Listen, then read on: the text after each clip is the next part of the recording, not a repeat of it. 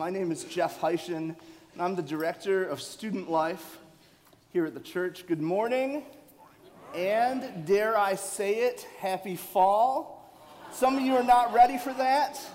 Uh, for me, summer has been over since the 4th of July, right? Like, I'm ready for bonfires and cider and donuts and I'm a bit of a coffee snob. Like, I hand grind coffee in my office, uh, but I'm real excited for the pumpkin spice latte to make it back to Starbucks August 27th. Just in case you're wondering,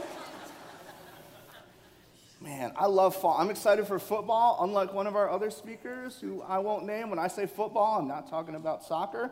I mean football, right? Like, I'm excited for fall. And, you know, a big reason I'm excited for fall is I think as a church in fall, you know, Amy just talked about on September 8th, we've got Life Fest. I think as a church, we kind of kick it into high gear. Man, we have all of these things launching. We're building up towards the Alma campus launch. There are so many ways for you guys to get involved. And I would just encourage you to look for ways to plug in. Selfishly, that same Sunday, September 8th, Student Life kicks off our middle school and our high school ministry. Man, we have like 100, 150 students who are in the building that evening, just having fun and building communities and hearing about God. And so I am excited for fall, right? I'm excited, and I hope that you guys are too. You know, as we talk about fall, there is this thing where we've been spending our summer in the Gospel of Mark. We've been talking about Jesus as this man of action. We've been, we've been kind of diving in and looking at him and trying to say, like, God, give us a new lens to view Jesus, to view his ministry, and to ask ourselves the question what does that mean for us? All right, what does that mean for us as his followers? And so this week, I'm going to be spending some time in Mark chapter 14.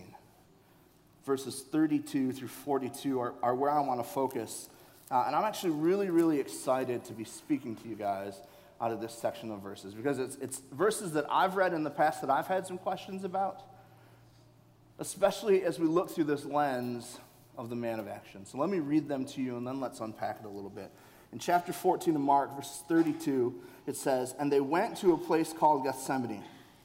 And he said to his disciples, Sit here while I pray. And he took with him Peter and James and John and began to be greatly distressed and troubled. And he said to them, My soul is very sorrowful, even to death.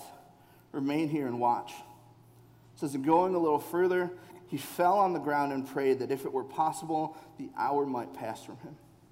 And he said, Abba, Father, all things are possible for you. Remove this cup from me. Yet not what I will, but what you will. And he came and found them sleeping, and he said to Peter, Simon, are you asleep?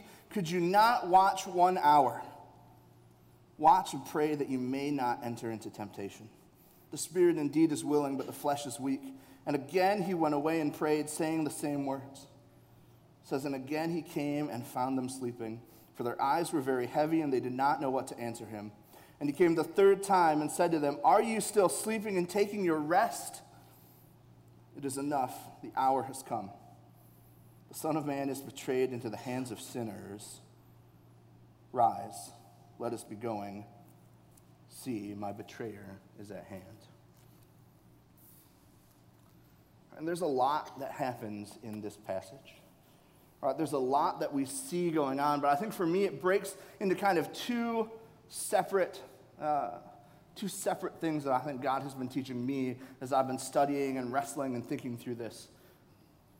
And the first one is, you know, as we talk about Jesus as the man of action, we've talked about, you know, for the whole summer, we've talked about how every single thing Jesus does is with intention, pointing him towards the fulfillment of his ministry, pointing him towards the cross, pointing him towards ultimately his death and resurrection and the salvation of mankind. Everything that he's done has led him to this point. And suddenly we see him and we read about him, and it sounds like he's wavering. But it sounds like he's wavering.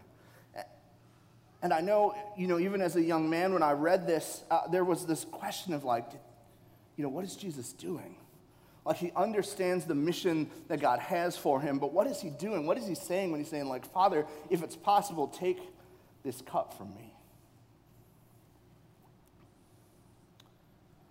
So I want you guys to understand Jesus in this moment understands the mission, the call that God has for him is to step into unimaginable pain. Right? He says at the end of that verse, of that section, that, you know, come, the hours at hand, my betrayer is here. And he understands that for him, physically, that means beatings. And it means thorns in his brow. And it means crucifixion, this terrible, terrible way to die. You know, and even more than that, for him, it means spiritual torment. Right? It means, it, it says that he who knew no sin took on all the guilt, all the shame, all the sin, all the hurt for mankind for all of eternity. From the very beginning of time to the very end of time, Jesus, God, who knew no sin, who knew holiness and purity, took on every bad thing that every single human being will ever do. He's stepping into unimaginable spiritual torment. Right? Like, I know my own sin. Right? Like, I know my own shame, and it's crippling sometimes. Jesus is stepping into so much more than I could ever, ever understand. So Jesus gets on his knees and he prays. And he says, Father, if it's your will, let this cup be taken from me. Jesus is expressing his human desire to not go through this pain, to not go through this torment, to not go through this agony, to not open his spirit up to the hurt that he's going to receive. And in the very next breath, he says, But not my will, but yours. Right? In his very next breath, Jesus says, This is my human desire, but it doesn't matter because I want to align my human desires with the desires of my Father. It's not about what I want.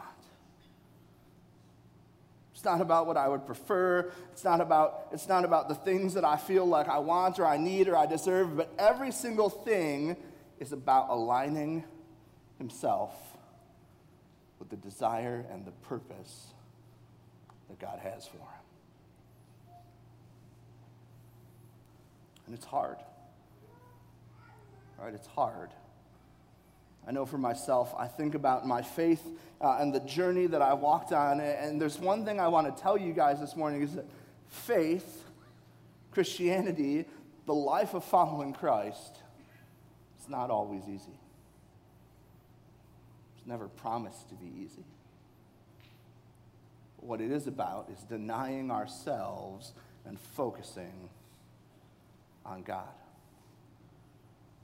We have to be more concerned with God's heart, God's call, God's desires than our own.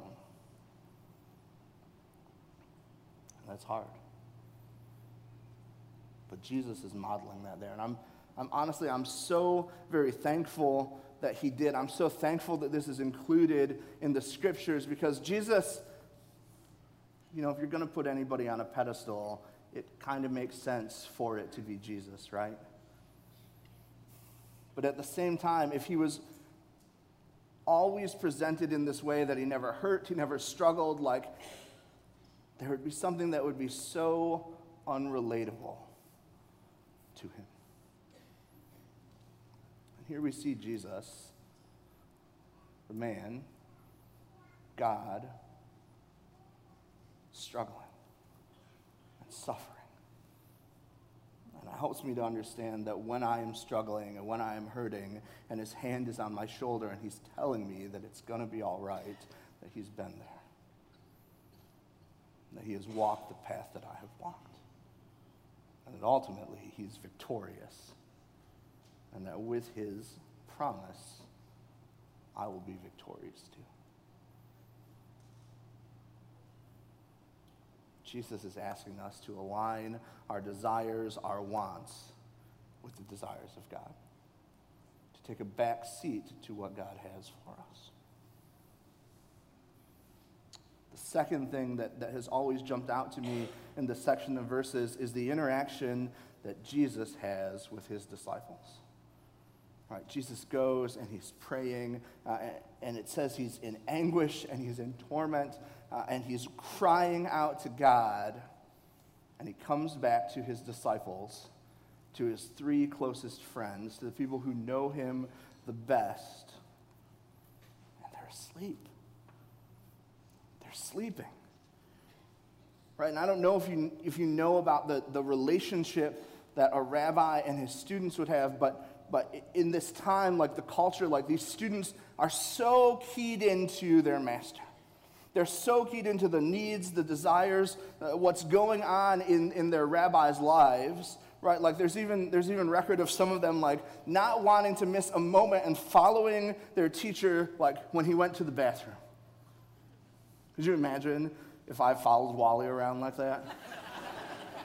he wakes up, I'm just sitting in the corner of his room like, let's go. It would be weird. That's weird. but I want you to understand these, these men, these three men specifically, should be so keyed into Jesus. And it says that Jesus is praying and he's crying and he's hurting and they're sleeping. And they're sleeping. I wonder for myself have I slept on what Jesus has done for me? Right? Have we as a church minimalized what Jesus has done in our lives? Have we gotten so wrapped up in ourselves? Have we gotten so caught up in what we want and the things that we're doing and how tired we are, how exhausted we are, that we have missed out on the greatness and the goodness of Jesus Christ in our lives. You know, I even think for myself, like I've been, I grew up in the church, I've been around the church for a really, really long time, right? We just sang a song about Jesus on the cross. And, and growing up, like I heard over and over and over, Jeff, Jesus loves you, Jesus died for you, Jesus rose from the dead. And I can remember the little picture book Bible that I have showing that kind of in comic form. Uh, and, and it was, it was a kid's story. Right? It was an idea that I heard, but I didn't really understand it. And I, I want you to hear, like, my children, my daughters, I have a seven year old and a four year old, like they have a children's Bible. And I talk to them about Jesus loving them. And I talk to them about how he died on the cross for them. But at some point in their lives, we're going to dig deeper into it.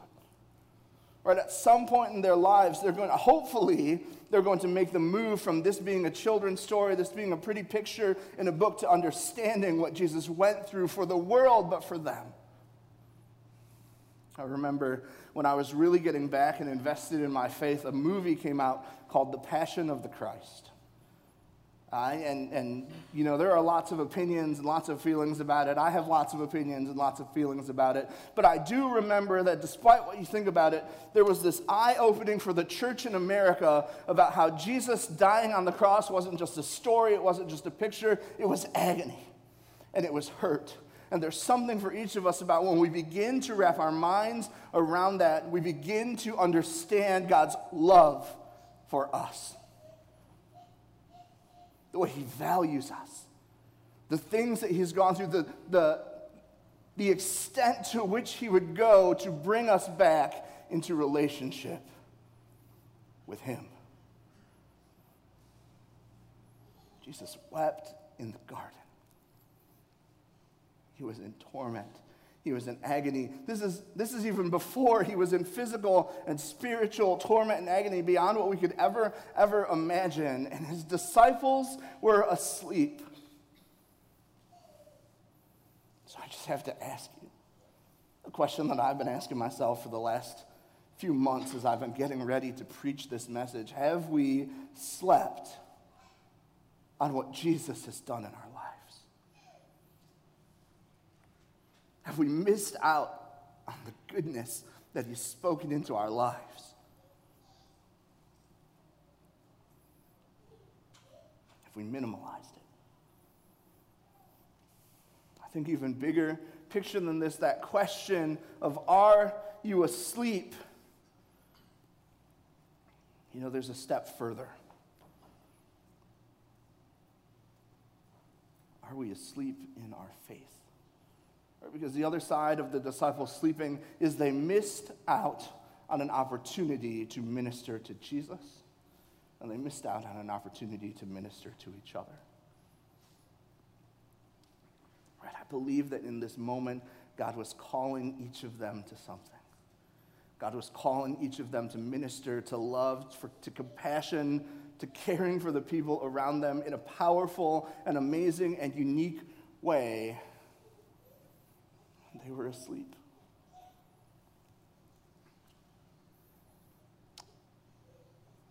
I know for myself, when I need to sleep, there are kind of two people that I become. I affectionately refer to these two people as Sleepy Jeff and as Tired Jeff. Uh, and Sleepy Jeff is kind of goofy and he's kind of fun and he's really, really well meaning, but he makes terrible decisions. Right? Like he's a fun guy to be around, but he's a moron. this, uh, this summer, I had the opportunity to lead some mission trips, and, and uh, I was down with my high schoolers in Chicago, and I think it was like our second to last day, and Sleepy Jeff was just hanging out in the kitchen and being kind of a goon. And, and I, I, I'm going to talk about Sleepy Jeff in the third person because honestly, I woke up the next morning, I thought it was a dream. Uh, but Sleepy Jeff gets up, he's like going to bed, and instead of going to his room, he walks into the boys' room where he's got a couple of students. He checks in on them. One of them goes, I got you a friendship bead. And Sleepy Jeff's like, okay, cool. I like friendship. So he takes the bead, and the other student goes, You got to eat it or it doesn't work. Sleepy Jeff ate it. He's a moron. He is well intentioned, but he makes dumb choices. Tired Jeff is a jerk. All right, tired Jeff only focuses on himself It's the only thing he can, he can think about in the moment. Uh, and my wife's not here in this service right now, which is probably good because tired Jeff has made most of his appearances in our relationship during the time that our children were very young. Some of you have gone through this. Some of you are going through this right now, and you know what I'm talking about. When the baby's crying and you're laying there next to your spouse, you're like, if I don't move, they'll think I'm still asleep and they'll get up. And I can remember Ty Jeff laying there one night being so angry at the sound of his beautiful, wonderful daughter crying that I'm laying there next to my amazing, God fearing wife who so could do so much better than me. And I'm laying there and there's crying, and I'm like, she's not moving. And I'm laying there and I'm like pretending to be asleep. And I remember in this moment, oh, she's gonna kill me. I remember going, And I remember her getting up and leaving the room, and I fell back asleep. Tired Jeff is a jerk. And those are kind of funny stories and funny examples from my own life, but I know that I have found myself to be both of those ways in my faith.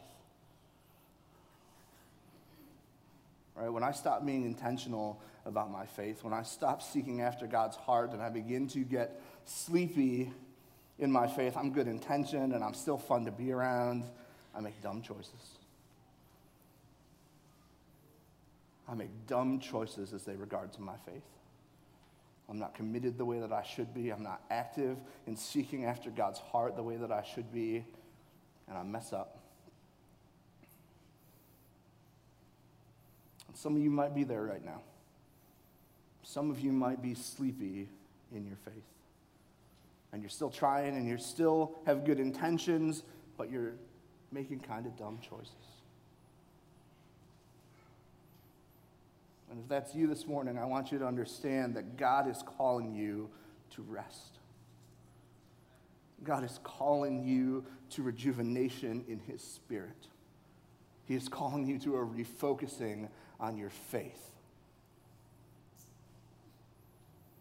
I know that at other points in my life, I have not just been sleepy, I have been tired in my faith. And I stopped being good natured and I stopped having good intentions and I just get real selfish and real angry and real mean about the way that I live out my faith. Everything becomes about me. Everything becomes about what's going on in my life. I stop believing the call is to love the people around me, or I stop living it out, or I, I only want to love certain people. Can't be selfish in our faith. Right? And I think if you're there this morning, God is calling you back to his heart. The same way that for those of us who are sleepy in faith, God is speaking life back into you. God has a plan for you. God has a calling on your life to minister to the people around you. And when we're exhausted and we're tired in our faith, we don't do it.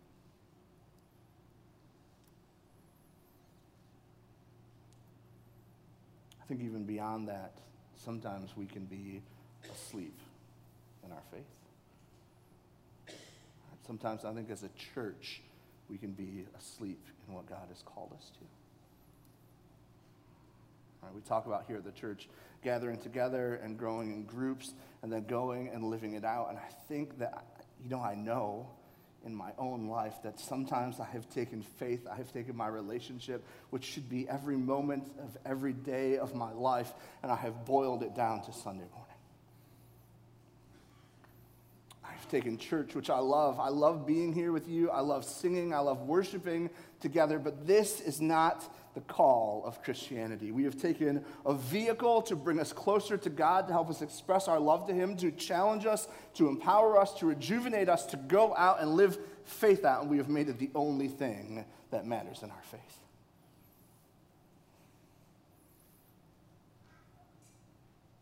There's more to faith than Sunday morning.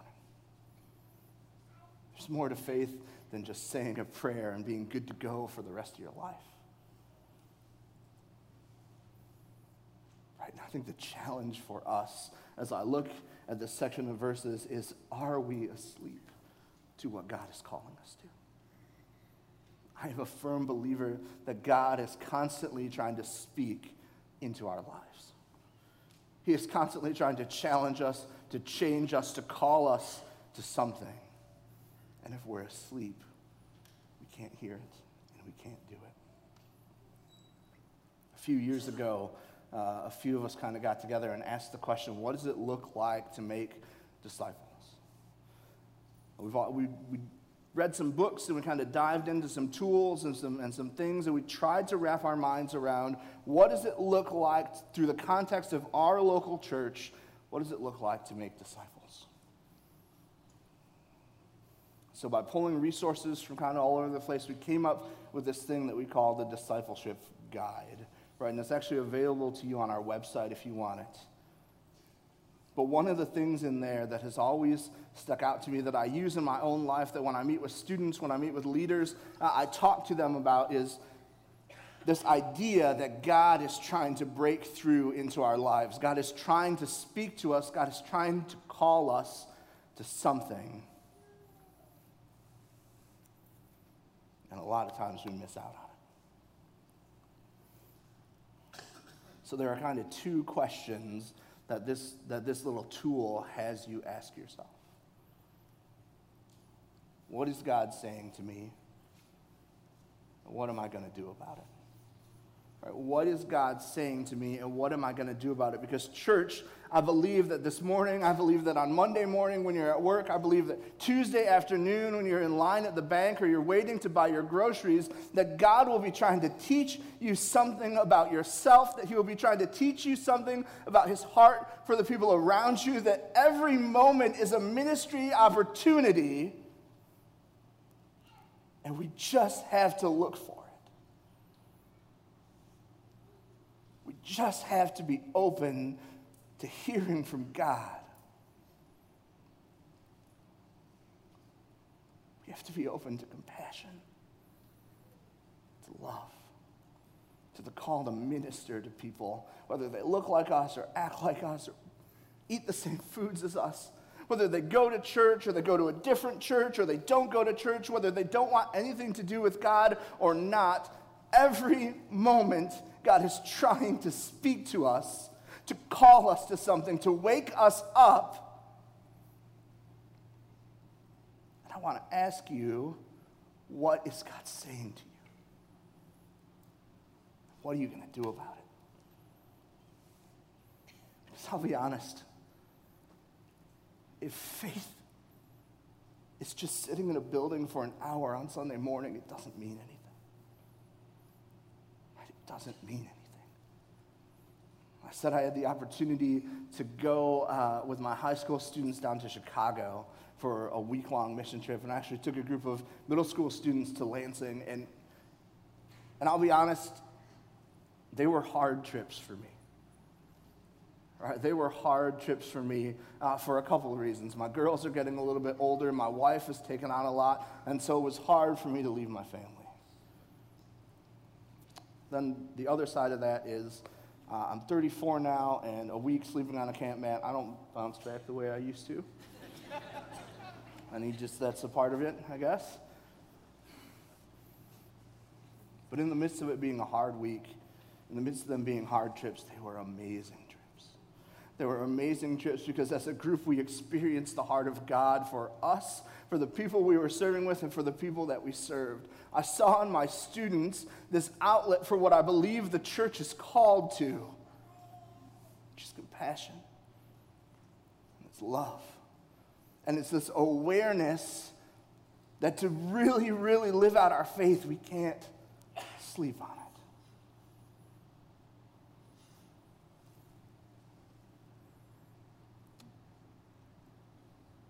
this section of verses has spoken to me over the last few months. It has basically caused me to ask myself two questions. The first is where do I, where do we need to bring our humanity in line with God's divinity? What part of our life what area? Where do we have to say, God, it's not about what I want? It's not about my desires. It's not about the easy road. It's about what you want. It's about what you're calling me to. And the second question has caused me to ask is this question Am I asleep in my faith? So I want to ask you Are you asleep in your faith? Because really, honestly, when I think about it, when I think about church, when I think about statistically, there are people here in this room who, whether they're going through a season or it's just been that way, that they're asleep in their faith.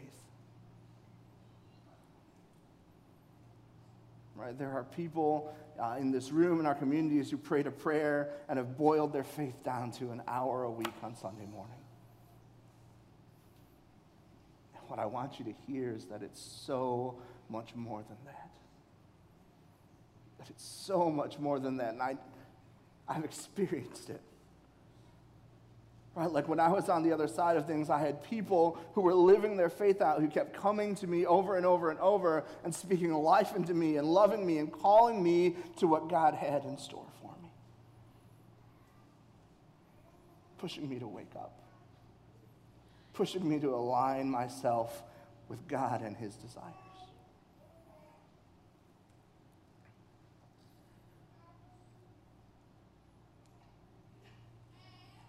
Church, God has a calling for us. God has a plan for us. He has mission and ministry for us to do. To do it, we got to wake up. We got to wake up to hurt. We got to wake up to suffering. We have to open our eyes to the people around us who God loves, who need to understand that, who need to hear it, who need to have life spoken back into them the same way that it was spoken into us. I just want to challenge you. How do you do that? I want to challenge you to listen for the voice of God as he tries to let you get a peek at his heart. I want to challenge you to ask yourselves the question what is God saying to me? And then sometimes the even harder question what am I going to do about it? Let me pray for us and then, and then we'll go. God, you are so good. God, you are so good to each of us. You love us so much that you sent your Son to die for us, to step into unimaginable hurt, to step into spiritual torment, to bring us back into right relationship with you.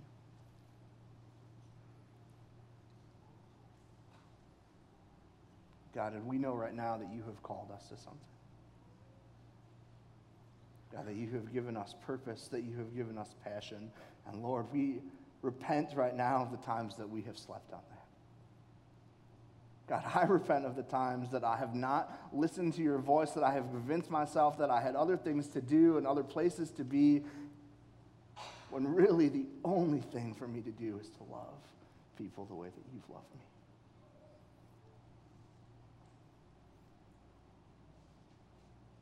God, our prayer this morning is for a glimpse of your heart. God, our prayer this morning is that you would wake us up to our mission.